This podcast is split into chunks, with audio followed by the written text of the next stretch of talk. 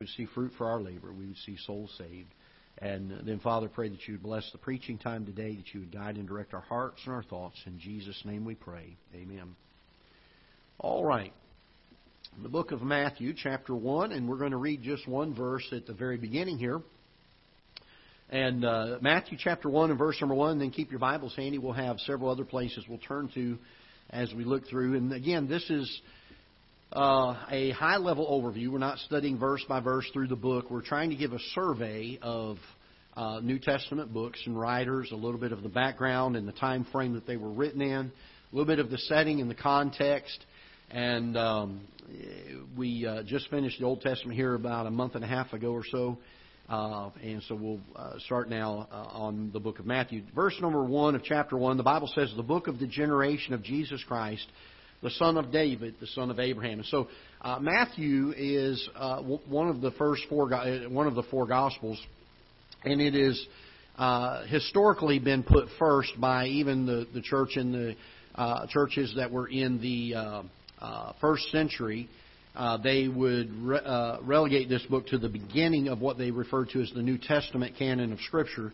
Um, and they did so because they felt like Matthew, out of all the Gospels, was the most seamless transition from Old Testament uh, into the New Testament of the Lord Jesus Christ appearing on the scene.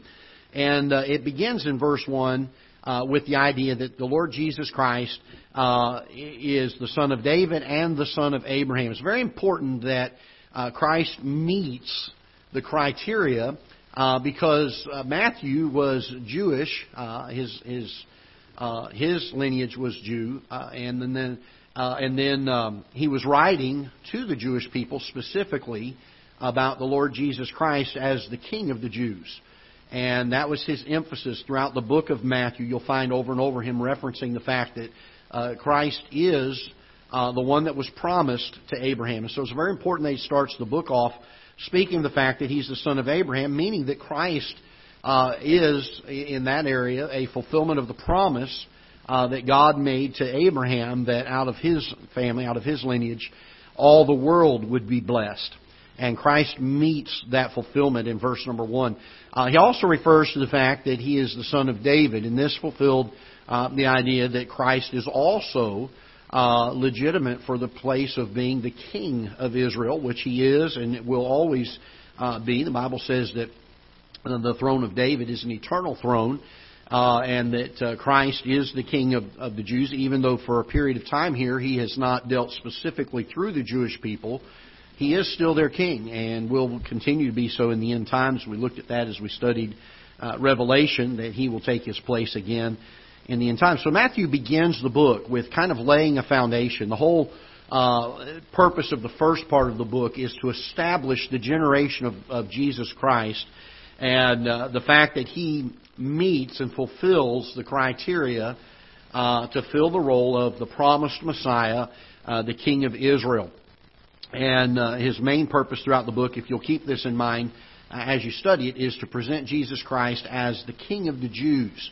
Uh, he does deal with the fact that he is the Savior of the world and deals with the fact that he is the Son of God and, and all of those things that the other Gospels do too. But his main emphasis, uh, his main purpose in, in writing the way that he does and to who he does, uh, is to is to indicate to Israel, to convince Israel so much so that he quotes uh, or alludes to passages of Old Testament Scripture more than any other gospel.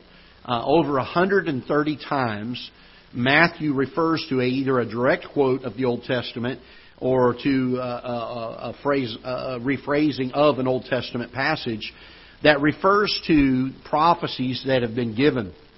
Uh, again, trying to do all that he can to establish and to convince the Jewish people. Chapter 12 is a key chapter in Matthew because it's the place where uh, the Pharisees, who at that time were, um, I would say, probably self imposed leadership of Israel, I don't know that Israel specifically gave them that leadership role, but they, by way of influence, uh, became kind of the leaders of the nation of Israel. And it's in chapter 12 that there is a formal and a very vocal rejection of the Lord Jesus Christ. uh, when the Pharisees come out in chapter 12 and they say that he, uh, the things that he's doing, the power that he has is not of God, but it's of Satan. And uh, they reject him very strongly in that chapter. And so it's kind of a turning point. In fact, uh, up until that point, uh, we find the Lord Jesus Christ dealing with a lot of the multitudes and uh, going from town to town and city to city, and he still does some of that. But from chapter 12 on, you'll find that more and more he is spending time teaching and uh, training his disciples for um, the fact that he's going to be leaving them soon. He's trying to invest in them and get them uh, situated. Uh, the Old Testament prophets had uh, had long prophesied of the Lord Jesus Christ coming, and um, uh, the fact that he's referred to as the son of David, the son of Abraham, uh, starts uh, with uh, Matthew's showing his fulfillment of all of these uh, different things that had to be fulfilled. Uh, there are five distinct discourses that are given in Matthew where Jesus sits down and teaches some things. Uh, the first one, of course, is the Sermon on the Mount. In fact, it's the longest of all of them that we have recorded in Scripture. And uh, the Sermon on the Mount is from chapter 5 uh, and verse number 3 all the way through chapter 7 and uh, verse number 28. And uh, each of these discourses uh, indicate uh, how Christ again is fulfilling some things. Uh, and I want us to take a look at chapter 7, if you will, for a moment. Matthew chapter 7 and verse number 28. And there's something very unique about each of these discourses. There's five of them that are given in the book of Matthew. But Matthew chapter number 7, and let's look in verse number 28. uh, it says, And it came to pass when Jesus had ended these sayings, the people were astonished at his. Do- I'm sorry, uh, yeah, the people were astonished at his doctrine, for he taught them as one having uh, authority and not as the scribes. And so it, it has the idea that Jesus ended uh, these sayings uh, and that it came to pass when he had ended these things, or there was a there was kind of a, a finishing point there.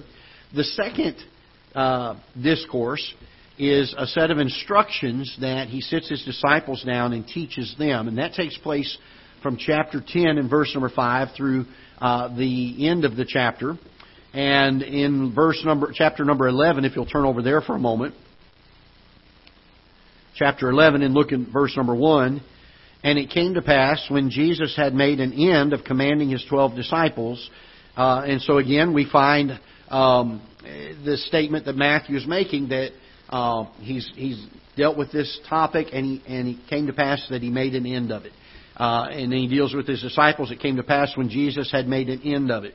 Um, the, sec- uh, the third discourse that he gives is a set of parables uh, about uh, the kingdom and uh, that's found in chapter number 13. Um, and that goes through, uh, I didn't write the chapter down here. It goes through the end of the chapter, almost the end of the chapter, verse number 52. Um, but uh, look down at verse number 53 with me, Matthew chapter 13, verse number 53. And once again, we find uh, a, reference here to the completion of the task and it came to pass that when Jesus had finished these parables, uh, he departed thence. And you'll find that all five of these discourses, I'm not going to turn to all the, the last two here, but I'll tell you what they are. You'll find that at the very end of all of them, the Bible says that it came to pass when he finished, or uh, when he completed this, when he was done with this. And one of the big things that Matthew emphasizes is how Christ fulfills, he completes, he finishes each thing that he was supposed to do. Uh, we find that the, the fourth discourse is uh, some things that he does uh, with the disciples in chapter number 18, uh, verse number 3, all the way through 19 and verse number 1. And he, uh, he really is teaching people on what it takes to be a disciple, the terms of discipleship, if you will. Um, and uh, the, this, the, the price that will be paid, the, the cost that there will be in being a disciple. And so he deals with that in chapter 18 and the first part of chapter 19, chapter 19, verse number 1, once again, he completes that or finishes that. And then the fifth one is a very famous one a lot of people know about, and that is the Olivet Discourse. And that is in chapter 24, verse 4, down through the end of chapter 25. And in chapter 26 and verse 1, once again, we find uh, that he completes it, he finishes it. And so each of the five discourses, Matthew uh, is very uh, explicit in saying that Christ has finished this. Uh, this is the end of it. Um, and over and over again throughout the book of Matthew, you'll find that uh, one of the clear points he's trying to make is this was something that Christ was supposed to do, and he did it, and he finished it. He did this, and he finished it. He did this, and he finished it. And you'll find that when it comes to the prophecies that he relates to, over 130 of them in this book, uh, again, he's showing how that Christ fulfilled it. He completed that. Uh, and so, very interesting uh, way of writing that Matthew is really going as, as strong as uh, he can, and of course, the Holy Spirit inspiring him to teach him uh, or to, to give him exactly the words to use in the effort to convince the Jews and to teach the Jews that uh, this is this is absolutely, without a doubt, uh, the promised Messiah, the one that was promised to Abraham, uh, the one that was promised to Israel, and uh, he does meet all of the criteria. Sad to say, uh, he was rejected by them, which even that was a fulfillment of prophecy, uh, because Isaiah had said years before that he was despised and rejected. And um, so, very, very important that Matthew uh, indicates how Christ fulfills all of these things. There are seven main sections of the Bible, uh, of the book of Matthew, uh, that would be easy to kind of divide them into to main sections. The first one is the presentation of the Lord Jesus Christ and, and showing several things. Uh, this takes place from chapter 1 through chapter 4 and about verse number 11 or so, verse number 12. And there are several things that he shows here. He shows that Christ is the fulfillment of God's promise that was made to Abraham back in Genesis chapter 12 and verse number 3 when God told Abraham that his seed would bless the nations of the earth. Uh, and then he also, in that same section, uh, of presenting the Lord Jesus Christ to the nation of Israel, to Jews especially. Uh, the the fact that he is eligible, he meets the legal criteria to be the king of Israel. And again, he does this in uh, Matthew chapter one and verse number one. He lays that out, but also in chapter number two. And uh, let's look in uh, verse number one, if you will, Matthew chapter two and verse number one. Now, when Jesus was born in Bethlehem of Judea in the days of Herod the king, behold, there came wise men from the east to Jerusalem. And chapter, uh, verse number two is very critical here. It says, saying, Where is he that is born King of the Jews? And so again, Matthew's even using uh, people that are not even Jews, people that are uh, foreigners, that are claiming that the Lord Jesus Christ is King of the Jews. Uh, and so he, he uses all of these things to uh, present the Lord Jesus Christ, to, to introduce the nation of Israel to him and who he is and how he meets and fulfills these things. There's one other thing that is uh, takes place in the, the first four chapters uh, that Matthew goes uh, in detail about, and that is the temptation of the Lord Jesus Christ by Satan, and how that he was tempted three different times. And he does this to illustrate to the nation of Israel the perfection or the sinlessness of the Lord Jesus Christ. If he is the Messiah, if he is who he, he claims to be, then he would have to live a sinless life. He would have to be perfect. And uh, so he uh, records this as well. And uh, this is all used to introduce the nation of Israel to the Lord Jesus Christ. It wasn't that they didn't know who Christ was uh, as far as his name, the person. They many of them had seen them with their eyes. Uh, but Matthew was trying to say, listen, this is the one that was promised to us. He's trying to tie that together and show the nation of Israel that he is uh, the Son of God, the one that was promised, the Messiah, the King of Israel. Uh, and so he goes uh, in detail about this. Uh, the second section of the book of Matthew is where um, Jesus, who has now been uh, according to Matthew at least, established as the king of Israel. Uh, Jesus now comes on the scene and he gives some um, proclamations, if you will, to the people of Israel that uh, are are different than what they were practicing. In the Sermon on the Mount, we have the Beatitudes, uh, we have uh, teachings of the alms, we have teaching uh, of fasting. There's so many uh, things that he deals with in this. And um, they are contrary to what the common custom of the day was as far as Jewish practices. Um, there were a lot of laws that were given in the Old Testament back in Deuteronomy um, and uh, uh, Leviticus where uh, the religious leaders of Israel would take the law and then they would put um, guidelines on them. They, they would put traditional this. They would say this is the law. Um, you can only go um, so many steps on the Sabbath day and it not be considered work. Uh, if you remember, this was one of the, the key things that they accused the Lord Jesus Christ of uh, when the Bible says that they, uh, on the Sabbath day, went out into the fields and they picked some corn and they were hungry um, and uh, they they ate and they said, "Well, you're out here harvesting. You're you're you're uh, working on the Sabbath." Uh, he healed a man uh, on the Sabbath, and they criticized him for that. And uh, Jesus said, you know, that if the ox is in the ditch, and he gave that teaching that is there not one of you that would go and get his ox out of the ditch?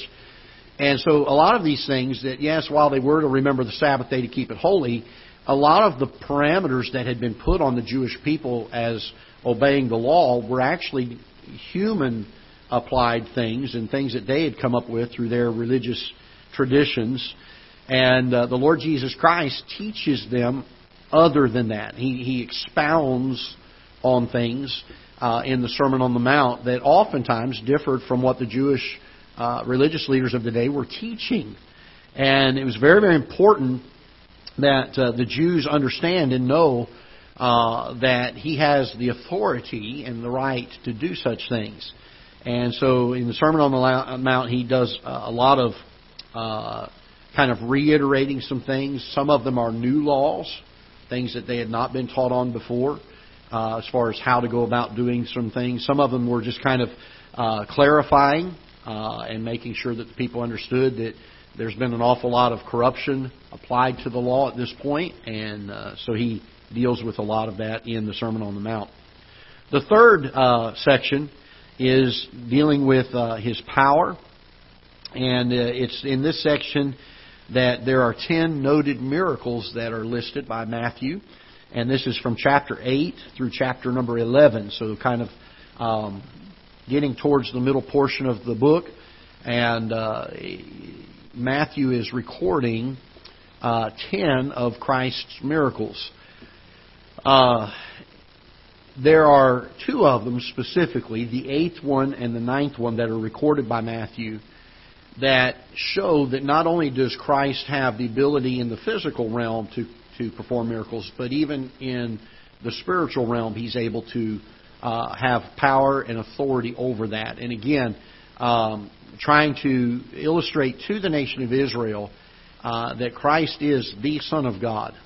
And of course, the the Pharisees um, are the ones who came out and said, "Well, he's he's doing all of this by the power of Beelzebub," and uh, and Christ said, "You know, a house divided against itself cannot stand." He said, uh, "Satan cannot cast out Satan; he would not cast out himself." And um, dealing with some of those things. Uh, and so Matthew's trying to get across that Christ has the authority not only in the physical world, uh, but in every aspect, He is all powerful. He has dominion over everything, and uh, everything is at His um, at His command. And so, uh, chapter eight through chapter eleven uh, kind of establishes uh, the power uh, of Christ, and this validates the words and the works of the Lord Jesus Christ. It gives some validity to the Jewish nation that yes, this is the Son of God.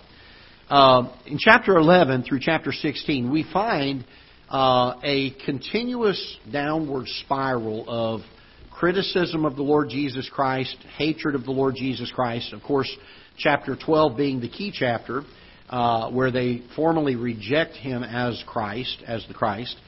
And uh, but you find that there's a uh, a downward spiral, a digression of uh, people liking the Lord Jesus Christ, and it is uh, encouraged and the, the flames are fanned by the religious leaders of the day.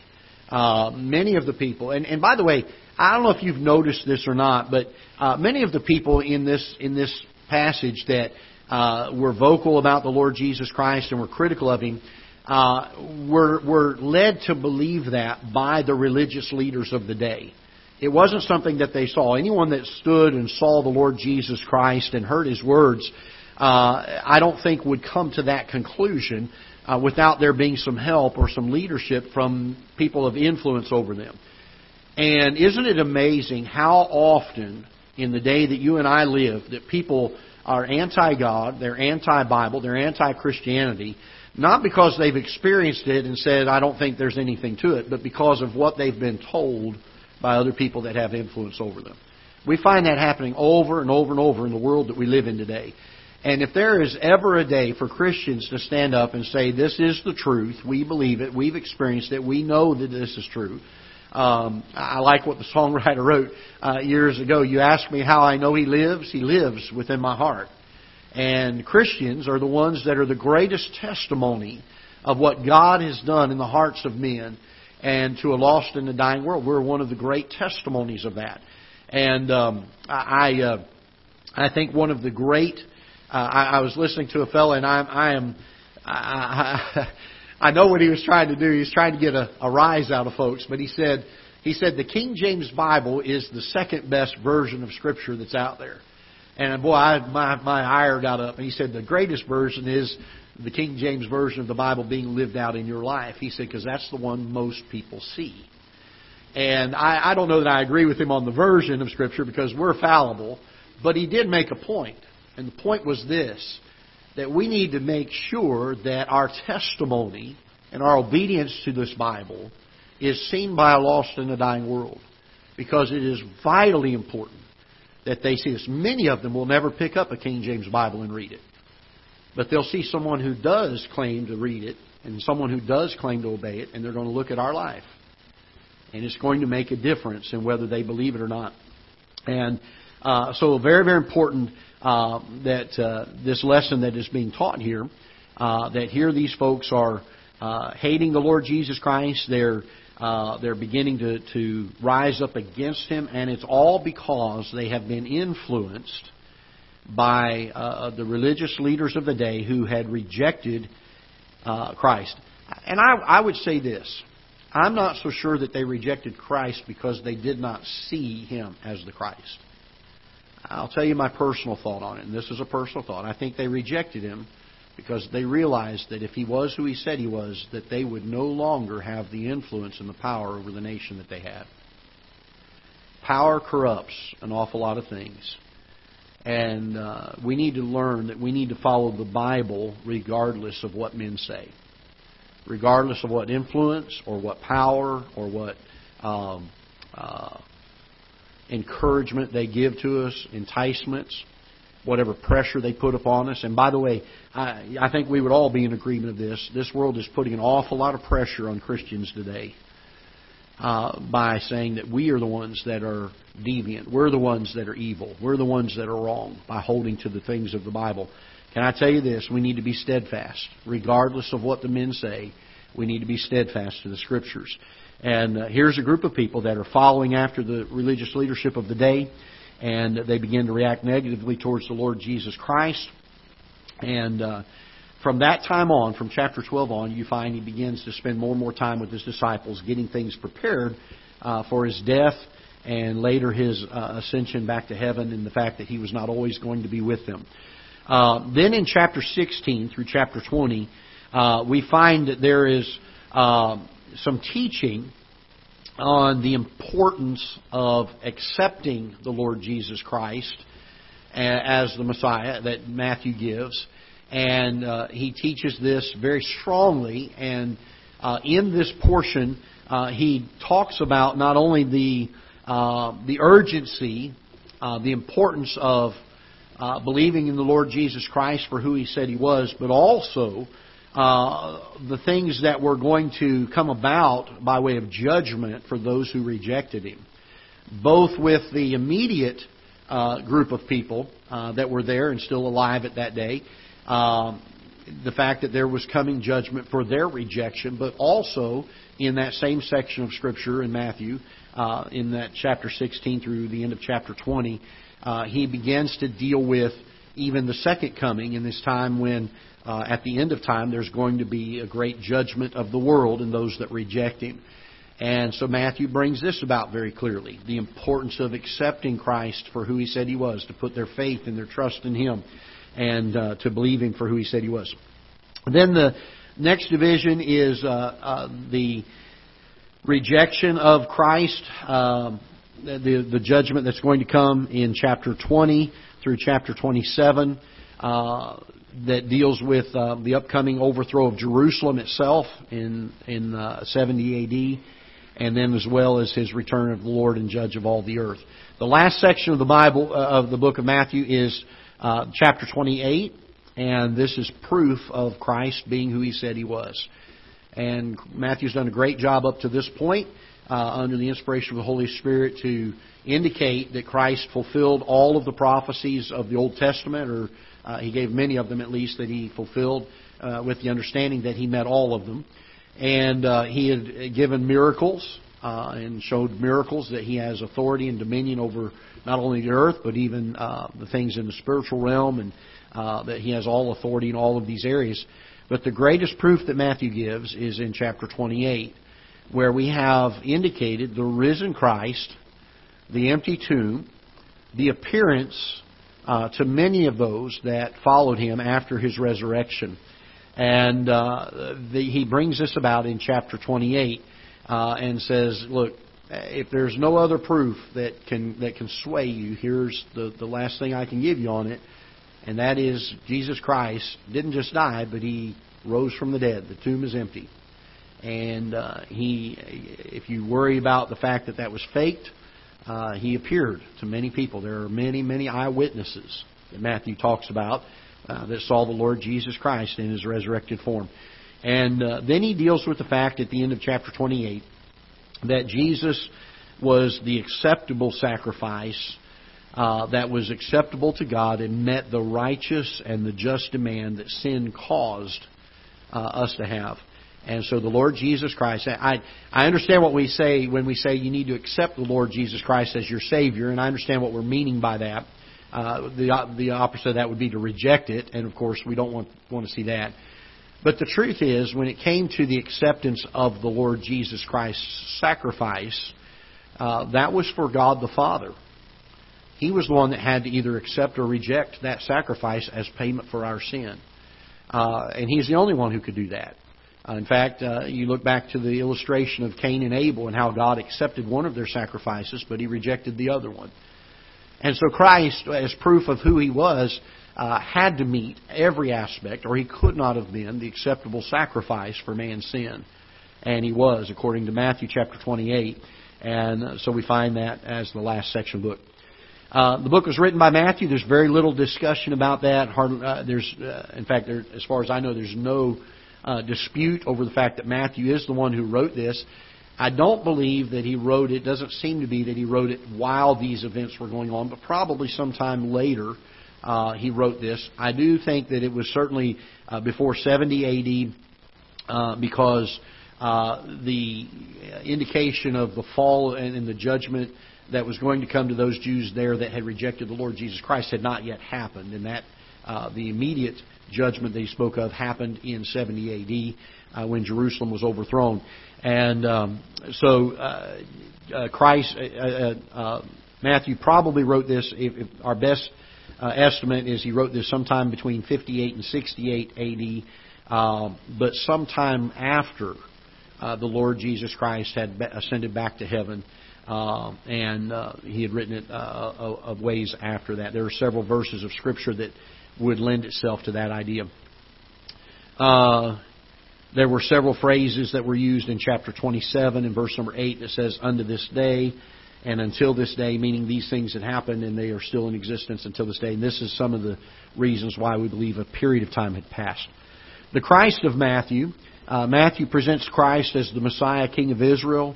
Uh, some of these references in Matthew are chapter 1 and verse number 23, uh, chapter 2 and verse number 2, chapter 3 and verse 17, chapter 4 verses 15 to 17. I know I'm giving you a lot of references here, and I'll have them in the notes available to you. Chapter 21 verse 5, chapter 22 verse 44, chapter 27 verse 11, and those are not all of them. There are many other passages in Matthew where Christ is presented as the Messiah, the King of Israel. The phrase the kingdom of heaven is used 32 times in the book of Matthew, and it is found nowhere else in the New Testament. Uh, very interesting that, again, dealing with the kingship of the Lord Jesus Christ, and he deals with the phrase the kingdom of heaven. Uh, Matthew also uses more Old Testament quotes than any other gospel to show that Jesus fulfilled uh, the prophecies of the Messiah uh, over 130 different times. We mentioned that. And the phrase that it was spoken through the prophet, uh, uh that what uh, that what was spoken through the prophet might be fulfilled. That exact phrase appears nine different times and not ever in any of the other Gospels. Only in the book of Matthew is that phrase found. That what was spoken through the prophet might be fulfilled. And uh, he uses that again uh, to show the fulfillment of the Lord Jesus Christ. He refers to Christ as the Son of Man. He refers to him as the servant of the Lord. He refers to him as the Son of David nine different times, um, and as the Son of Abraham. And of course, uh, he's referred to as the Christ and the King of uh, the King of the Jews. Uh, the keys to Matthew, the theme is that it, Christ is the King of the Jews. The key verses are chapter 16, uh, verse 16. Let's turn over there and look at this for a moment. Matthew chapter 16 and verse number 16. And uh, we'll read verse 16 and 17. And Simon Peter answered and said, Thou art the Christ, the Son of the living God. And Jesus answered, and said unto him, Blessed art thou, Simon Barjona, for flesh and blood hath not revealed it unto thee, but my Father which is in heaven. And by the way, uh, we find here that uh, not only does Peter make the claim that he is the Christ, the Son of God, but the Lord Jesus Christ uh, reinforces that by what he says. He doesn't deny it. And he said, in fact, uh, uh, Simon Barjona, uh, he says, Blessed art thou. Uh, blessed art thou for this. Uh, for flesh and blood hath not revealed it unto thee, but my Father which is in heaven. And so, very key, again, the main thrust of the book of Matthew is to show that Christ is the King of the Jews. He is the Messiah. He is the Christ. He is the anointed one. Uh, all right, and then this, the other key verse that is found is chapter 28, and this is one that we all are very familiar with. chapter 28 and we'll begin in verse 18. Then Jesus came and spake unto them, saying, All power is given unto me in heaven and in earth. Go ye therefore and teach all nations, baptizing them in the name of the Father, and of the Son, and of the Holy Ghost, teaching them to observe all things whatsoever I have commanded you. And lo, I am with you always, even unto the end of the world. Amen. And so these are the two key passages or key verses that are found in the book. And uh, we already mentioned that the key chapter, kind of the, the turning point, the, the hinge point, if you will, for the book of Matthew would be Matthew chapter number 12. And again, this is the place where the Pharisees, um, as self imposed, I guess, representatives of the nation of Israel at this point, leaders of the nation of Israel, reject uh, Christ as the Messiah and say uh, that his power has not come from God, but has come from Satan.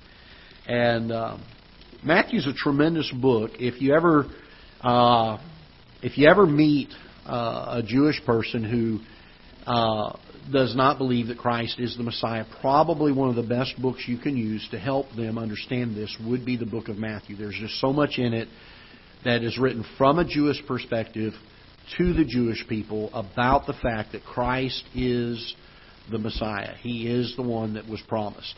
And if you ever come across that that uh, opportunity to sit and talk and, and go through Scripture, and you have one that is willing to listen to you with a Jewish person, uh, probably one of your best sources in Scripture to go to would be the book of Matthew. Um, tremendous book, uh, written that, uh, for a specific purpose and really kind of a, a strong emphasis to the Jews, uh, although you and I can benefit so much from it as well. All right, let's go ahead and stand. We'll be dismissed in prayer, and then we'll have our uh, next service here in just a little bit. Father, we're thankful for your word. We pray that you'll bless it and use it, Lord. May we learn from it.